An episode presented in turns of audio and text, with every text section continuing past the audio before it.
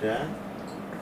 Eh, perkenalan perkenalan saya apa namanya dari BBD ini teman saya dan apa kolega saya Mas Wisnu dari Radio Amatir Radio Antar Penduduk Indonesia. Radio Antar Penduduk Indonesia ya Rabi Iya. yang sudah lama bekerja. Nanti kita akan ngobrol-ngobrol terkait dengan eh, kesiapsiagaan bencana di sidoarjo bersama dengan Rapi yang tentunya ini eh, Rapi ini karena mempunyai komitmen yang tinggi dalam kemanusiaan dan juga mempunyai kompetensi dalam komunikasi.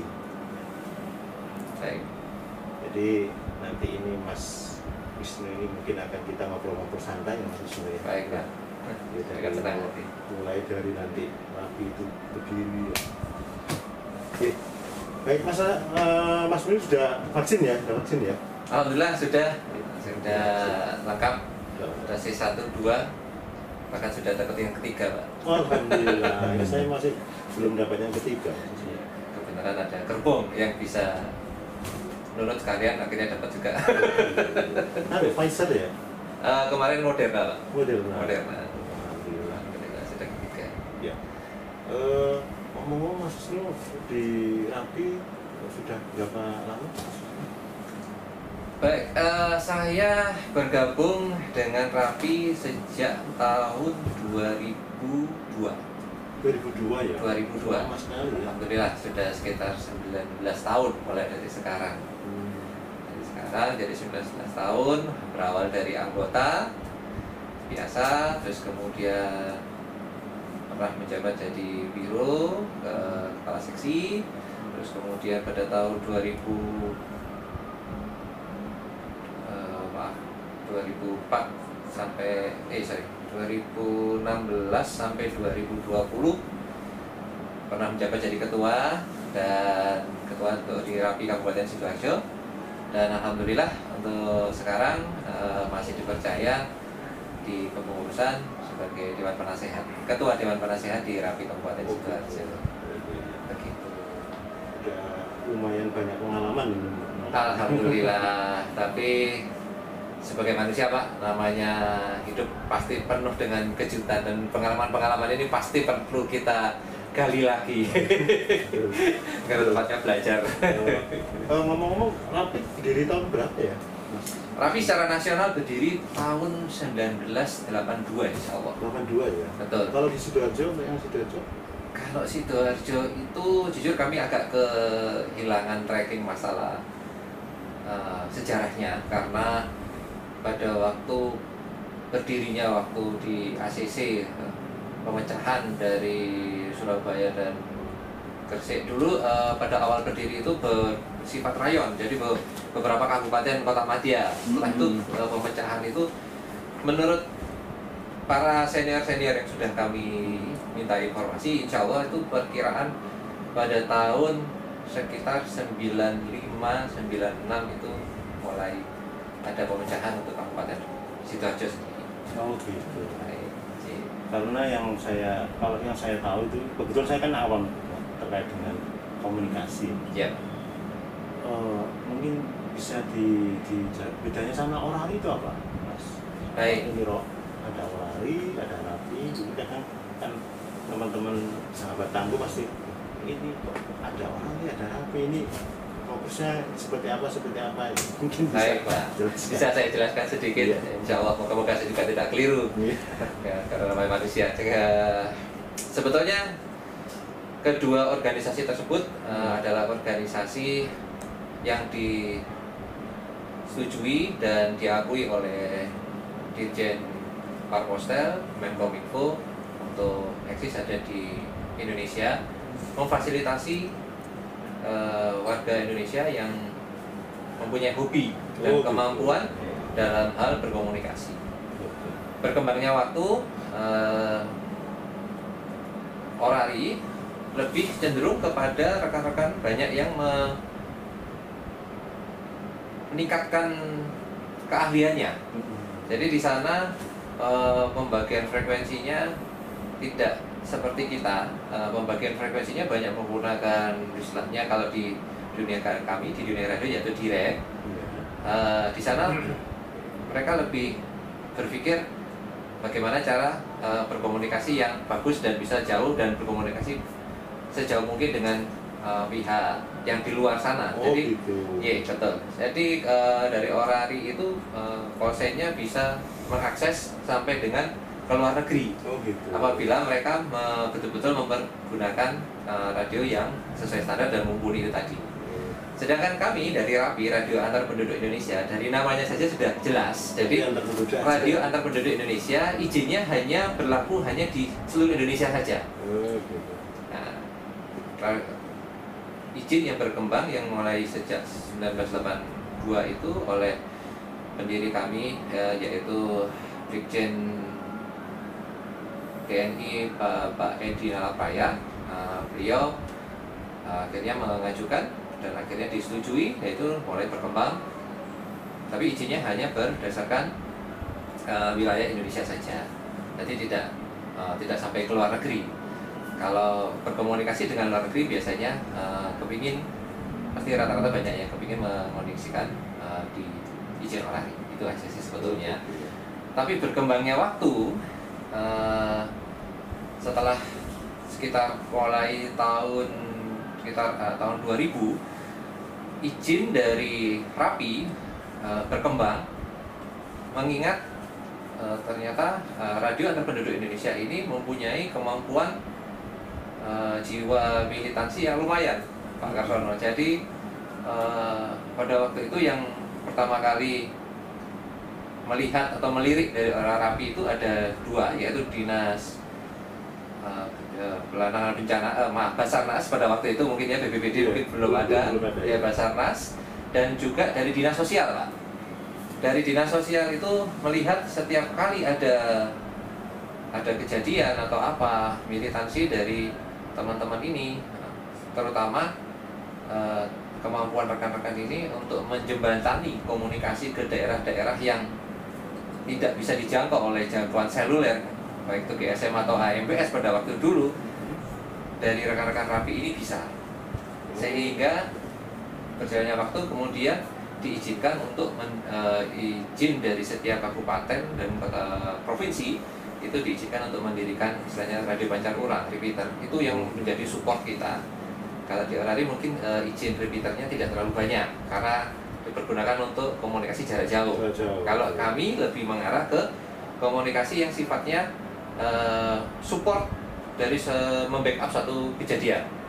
Jadi teman-teman kami berusaha untuk bisa tetap berkomunikasi mensupport hanya dengan menggunakan HT kecil aja. Oh gitu. Ya siap, siap. gitu. Jadi Emang anu apa namanya Mas eh, Pak Wisnu karena biasanya kejadian itu kejadian semacam banjir, banjir bandang, kemudian cuaca ekstrim itu memang karena kalau sekarang itu kan memang banyak apa, orang banyak berkomunikasi dengan Android ya. Betul. Dan memakai paket data itu memang terkadang sangat berpengaruh. Betul sekali pak. Maka itu memang dengan adanya komunikasi melalui hati ini yang lumayan bisa membantu. Kadang kalau sudah masuk musim penghujan itu sinyal-sinyal kadang agak trouble betul pak. Kartono betul sekali. Itu maka dari itu ya itu dengan hadirnya rapi ya ya lumayan lumayan banyak membantu. Eh, teman-teman relawan teman-teman OPD eh, teknis IPD utamanya eh, dalam penanganan emergensi seperti itu. Jadi mengingat hal akan hal terjadi seperti itu memang ketika saat kondisi bencana memang betul apa yang disampaikan Pak Karsono. Jaringan seluler, jaringan komunikasi ketika di posisi yang bencana yang memang sudah parah eh, itu terjadi pada waktu kami bisa memberikan contoh pada waktu Pacitan. Mm-mm. Pacitan pada tahun mohon maaf saya agak lupa kalau nggak salah sekitar 2003-2004 itu kan eh, sempat longsor. Longsor dan hujan ini.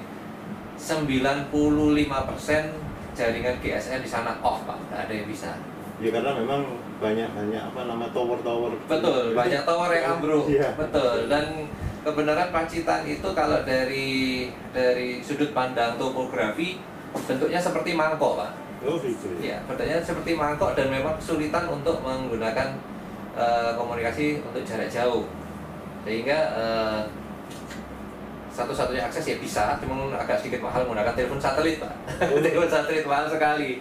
Tapi karena kreativitas dari rekan-rekan itu tadi, akhirnya eh, bisa menemukan titik di mana yang cukup tinggi dan mendirikan repeater bisa nyambung ke daerah kabupaten eh, kota Madia yang ada di sekitarnya seperti Ponorogo, Trenggalek, Tulungagung dan itu bisa nyambung oleh teman-teman terapi yang sudah berrela menjaga titik tersebut di titik yang bisa dikatakan atau berantah Pak karena tidak ada listrik tidak ada itu bisa mengatur sedemikian rupa komunikasi dari Pacitan ke support ke kabupaten kota Madia di sekitarnya. Hmm, gitu ya.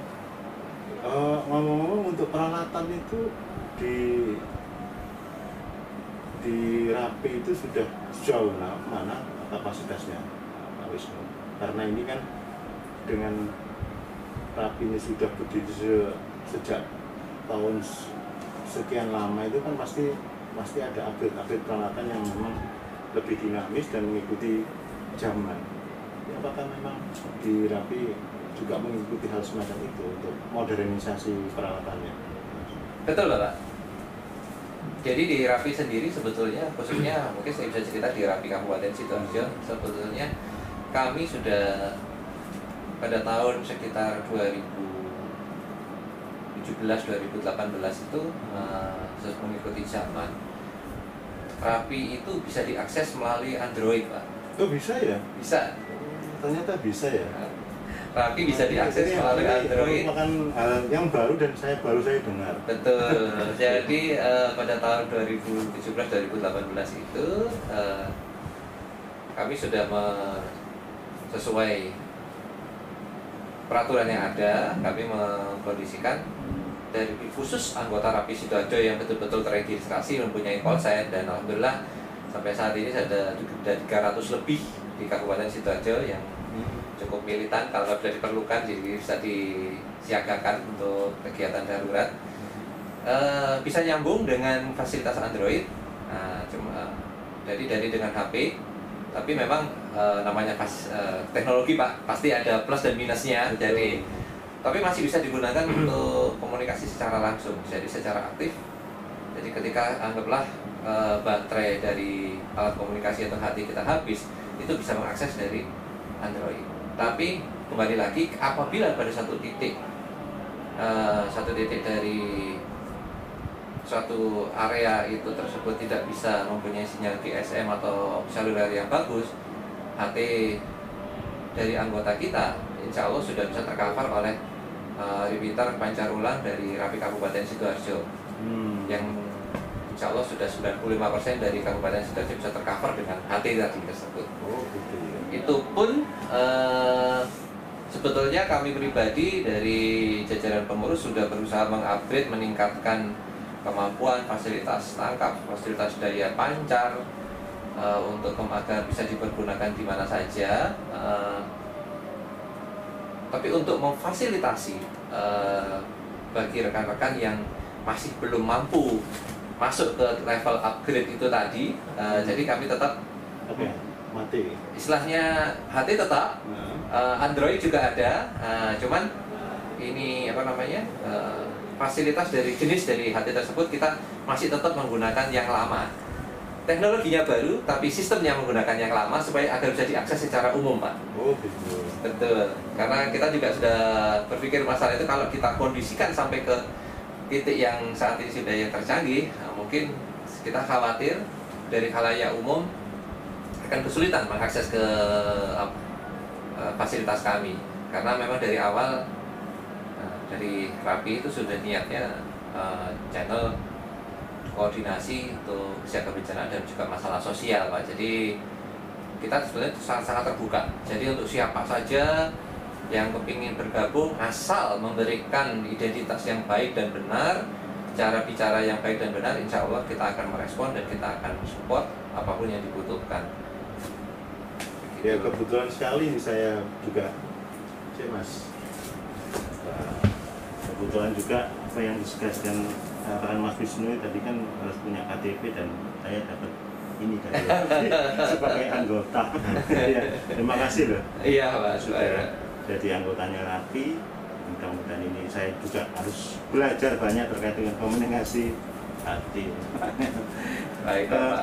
Ngomong-ngomong untuk eh, jumlah anggota rapi Sidoarjo dan untuk persiapan eh, kita menghadapi musim penghujan itu sejauh seperti apa eh, Pak Wisnu untuk rapi Sidoarjo? Baik, Bapak. Eh, kebenaran semenjak tadi yang mungkin saya sedikit cerita masalah eh, bencana yang ada di Pacitan itu Ya. secara nasional Bapak Ketua Rapi kita menginstruksikan untuk membentuk empat satgas, Pak. Hmm. Empat satgas di sini yaitu bisa saya sebutkan yang satu adalah satgas Bankom atau bantuan komunikasi. Ini bertugas untuk itu tadi salah satu contohnya eh, bagaimana apabila di satu area eh, membutuhkan eh, sistem komunikasi darurat termasuk pengadaan radio repeater yang bersifat portable. Nah, Beliau-beliaunya yang akan mengatur sedemikian rupa agar bisa dipergunakan komunikasi. Sebentar, itu juga ini Ya. program itu hanya di Sidoarjo apa sudah nasional? Insya Allah sudah internasional, Oh. tapi untuk pemantapan dan pelatihannya kebijakan dari kabupaten masing-masing pengurus wilayah kabupaten. Kalau dari kami, insya Allah eh, sudah melakukan beberapa pelatihan dari 315 anggota yang kami terdaftar pada bulan lalu, menurut data bulan lalu, insya Allah hampir sepertiganya sudah mampu. 500 ya? 300, 315. 315 Iya, anggotanya. separuhnya sudah mampu merakit, mengkondisikan eh, alat komunikasi eh, dan eh, menyiapkan agar bisa dipergunakan dalam satu kondisi bencana di daerah yang eh, apa namanya susah dicari jangkauan. Jadi jangkauan seluler atau apa, jadi komunikasi sudah bisa dipergunakan, mereka bisa mengkondisikan. Itu yang dari satgas pertama, dari satgas bantuan komunikasi. Kalau yang kedua, satgas yang kedua adalah satgas bansos, bantuan sosial. Ada juga. Ada, Bapak. Beliau-beliau ini eh, biasanya ditugaskan lebih ke spesialisasi penanganan di garis belakang. Jadi pada zona hijau, jadi biasanya kalau ada di eh, lokasi kejadian di mana pasti ada para pengungsi. Nah, beliau-beliau ini dari bansos yang akan turun ke titik itu tadi, titik pengungsi, titik hijau. Jadi mulai dari dapur umum, pendirian tenda, penanganan sarpas untuk pengungsi dan alhamdulillah sampai update hari ini mungkin ada sekitar 30 personil sudah melalui pelatihan tersebut dan insya Allah sudah paham ketika apabila terjadi sesuatu tinggal dikondisikan untuk eh, dikondisikan untuk segera apa yang harus dilakukan apa, kapan hari kayaknya juga dari BPBD Sidoarjo juga mau Ya. mengadakan di pelatihan kalau nggak salah di X SMA 2 nah kami juga sudah menurunkan dan alhamdulillah kami pantau juga mereka sudah tidak kikuk lagi dengan apa yang harus dilakukan tapi langsung sudah tahu ini ini ini ini SOP-nya sudah langsung jalan dan itulah apa yang bisa kami suguhkan. Terus kemudian yang satu lagi yang satgas ketiga yaitu TRC IKB tim reaksi cepat eh, informasi kebencanaan di informasi komunikasi bencana mohon maaf. IKB-nya informasi komunikasi bencana. Iya, iya. di situ eh, sedikit agak eh, apa ya tugasnya agak sedikit ekstrim karena eh, mereka ini adalah di ground zero. Mereka mereka ini yang biasanya ada di titik musibah pertama. Berarti tidak tidak di Garda terdepan ya? garda terdepan betul. TRC IKB biasanya eh, ada di depan. Eh, itu eh, mereka menangani mulai dari seperti bisa kami contohkan kapan hari mereka untuk rescue laka air dan segala macam mereka-mereka yang selalu ada di depan. Eh, untuk yang TRC IKB ini kami tidak bisa mem- belum bisa menyuguhkan banyak karena membutuhkan sertifikasi khusus pak pelatihan khusus. Oh iya, Ya, betul, betul. Karena hubungannya sama eh, pen- usaha penyelamatan nyawa dan juga harus menjaga nyawanya sendiri pak. Jadi Jangan sampai nanti apa menyelamatkan orang malah diri sendirinya diselamatkan. Betul. Jadi eh, untuk yang TRC IKB ini masih memang belum banyak yang mempunyai ini sampai eh, pelatihan eh, pemberian nafas buatan atau RJP mereka juga bisa sudah dapat mungkin ada sekitar 10 orang, 10 12 orang yang sudah melalui melalui pelatihan tersebut dan mendapatkan sertifikasi. Jadi masih belum bisa terlalu banyak. Tapi harapan kami dengan adanya eh, support dari semua anggota nanti mungkin seperti itu bisa diagendakan untuk ke depan lebih banyak lagi anggota yang mampu di TRC IKB. Dan yang terakhir adalah Satgas Rapi Rider, Pak. Satgas Rapi Rider ini fungsinya ada dua yang menonjol, yaitu yang pertama menjaga silaturahmi antara antara satu kabupaten dengan pengurus wilayah lainnya, dan yang kedua, lah ini yang ada dengan hubungannya dengan kebencanaan. Beliau-beliau ini mungkin eh, Pak Karsono atau so- sobat tangguh di mana pun kalau ketemu eh, rekan-rekan yang menggunakan motor, menggunakan anten, menggunakan ada logo Rapi Rider, mereka-mereka itu sebetulnya bukan hanya eh, hanya jalan-jalan touring, bukan. Sebetulnya mereka-mereka itu adalah bisa dikatakan stasiun komunikasi portable. Oh gitu. Ya, Betul, Pak. perlu perlu di perlu disampaikan. Betul. Jadi supaya- kami mohon dengan sangat jangan eh, sahabat aku jangan sa- sampai eh, apa salah persepsi ya. Jadi mereka bukan mereka itu sebetulnya bukan hanya klub touring yang hanya bareng-bareng itu bukan. Mereka itu memang kala-kala kalau longgar mungkin jalan-jalan bareng ya Pak ya. Tapi sebetulnya fungsi utama dari tim Rapi Rider itu karena dibagi dibagi dua yaitu roda 2 dan roda 4 roda 2 ini harapannya mampu memberikan membawakan komunikasi portable masuk ke daerah yang tidak bisa di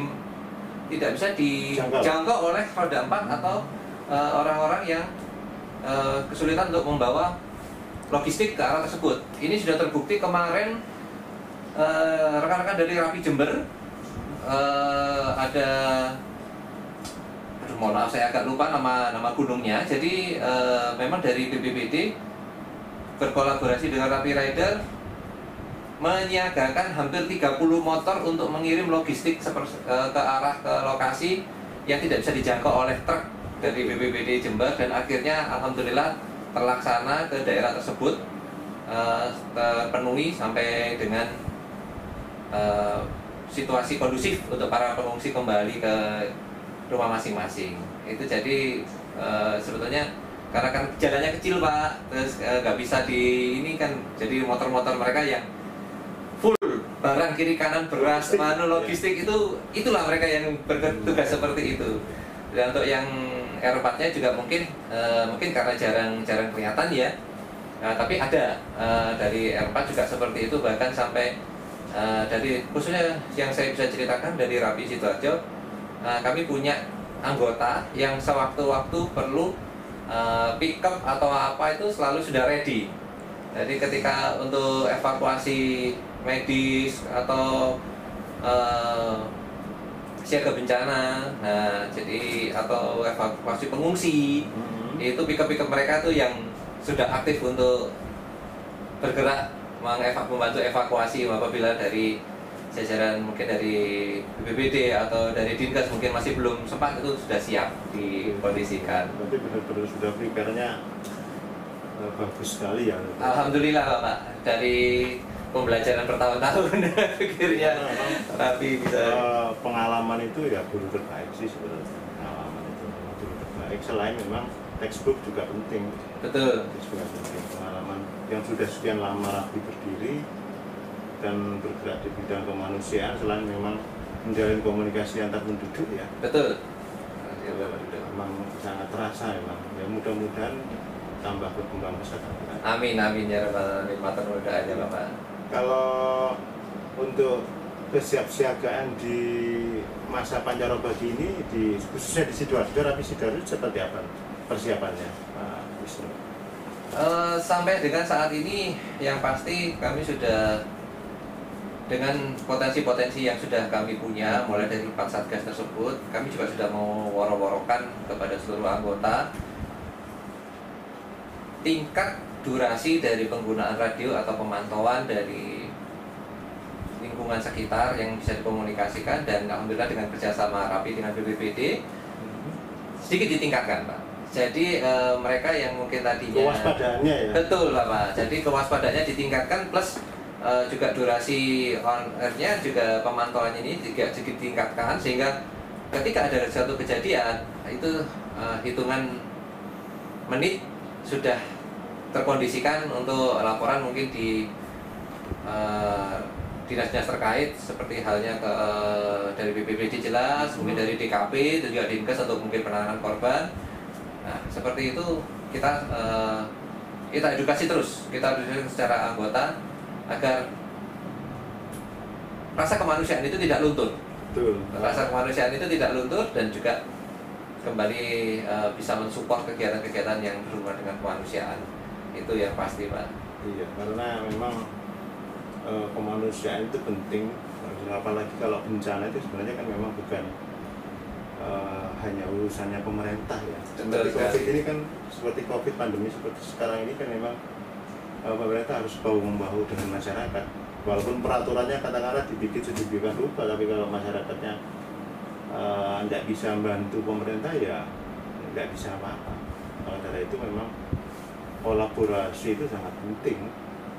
Di Indonesia itu memang kita bersyukur sih ya di Indonesia itu kita bisa eh, saling gotong royong dengan pemerintah bisa saling support supaya eh, di dalam pelaksanaan eh, kebencanaan ini masih bisa kita masih bisa tangguh Siap, betul sekali. gitu. Jadi yang membedakan mungkin membedakan antara Indonesia Indonesia dengan negara yang lain itu mungkin eh, kerukunan masyarakatnya untuk saling gotong royong itu yang tidak dipunyai negara lain mungkin ya. Betul sekali Pak.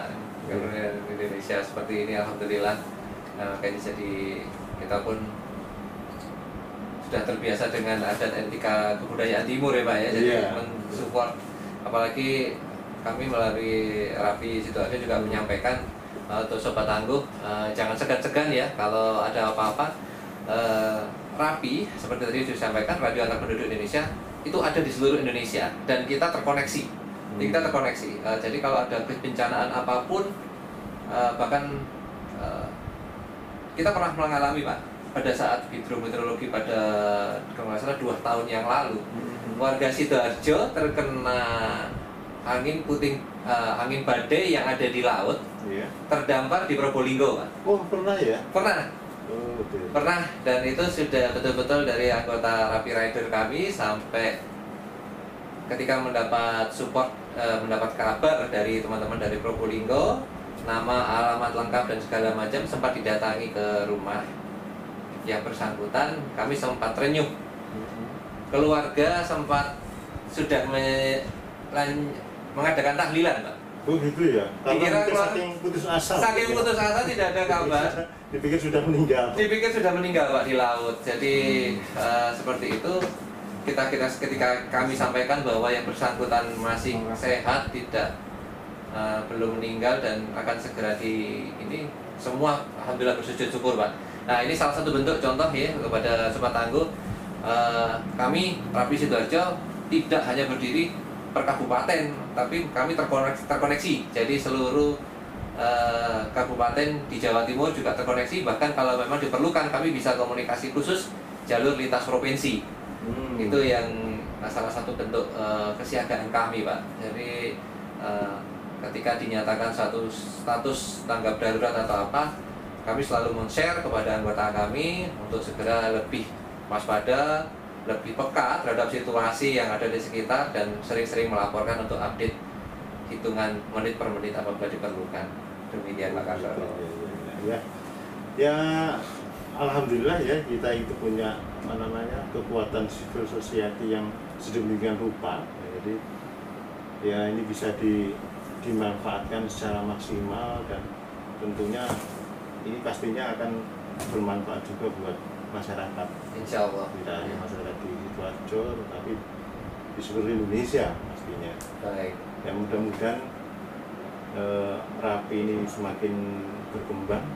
Sudah ini menjadi apa contoh yang baik untuk teman-teman relawan yang lain. Terima kasih Pak supaya nanti dan ke depannya kita tidak hanya ketemu hanya pada hari ini loh. Ah siap Bapak.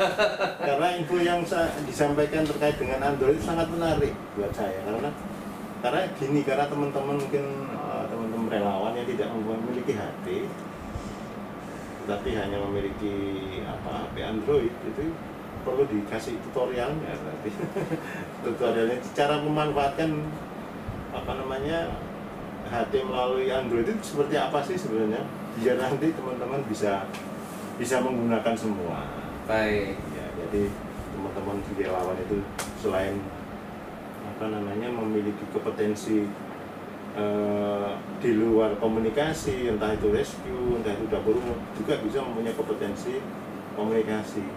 Ya, karena kadang itu memang eh, komunikasi melalui HT itu semacam kayak sepele mas Pak Wisnu. Tapi Betul. kadang kita itu saya sendiri kadang masih kagok. Mau bicara di hati kadang kayak semacam gimana gitu. Kan Iya, beda ya antara kita komunikasi lewat hati dengan di pakai Android kan pasti beda sekali. Kadang kita ya yang orang awam itu merasa minder. Mau ngomong mau ngomong lewat dengan rekan-rekan rapi yang sudah terbiasa ngobrol dengan komunikasi dan kode-kode rapi itu kadang ya merasa minder ya mudah-mudahan ini menjadi apa eh, pembangkit untuk teman-teman terbiasa berkomunikasi insya Allah insya Iya. Allah. Betul. dan eh, sudah mulai kemarin ya sudah kita sudah gabung di kepuskuan ya. Betul pak. Posko posko aktivasi kepuskuan siaga ya. Siaga bencana Sudah. betul, betul, betul. sudah melakukan piket di sini ya tiga 24 jam ya? Iya betul. 24 jam dibagi dikasih. Sudah menggunakan ada sinergitas antara relawan karena di di sidoarjo itu kan ada itu pak. Ada namanya Polres ya. Ya forum relawan sidoarjo tangguh. Ya selain nanti eh, dari rapi itu bergabung di posko juga melatih teman-teman sama-sama. Karena teman-teman itu kan memang ada yang memiliki hati ada yang tidak kita siapkan. Tapi kan kalau mereka tidak terbiasa nggak diajak ngobrol lewat hati kan jadi agak kikuk mungkin pak ya. baik iya iya iya iya, tidak pak. Iya. ya ini ya monggo nanti eh, teman-teman diajak ngomong lah dijak sering-sering komunikasi walaupun ya mudah-mudahan dia ada bencana di situ. Amin amin ya rabbal alamin. Harapan kita bersama. Jadi, jadi itu eh, sahabat tangguh semua ini saya sudah acara sudah berakhir lumayan lumayan berapa menit dan kita bicara. Jadi mudah-mudahan ngobrol kita pada pagi hari ini hari ini semoga bermanfaat untuk sahabat tangguh semua. Ya baik monggo silakan nanti bergabung dengan Rapi ini Pak Wisnu penasehatnya. Ya iya betul. Ya Bapak saya mengucapkan terima kasih kehadirannya. Sama-sama Pak Kartono Eh, salam tangguh buat sahabat tangguh. Salam tangguh. Eh, sih.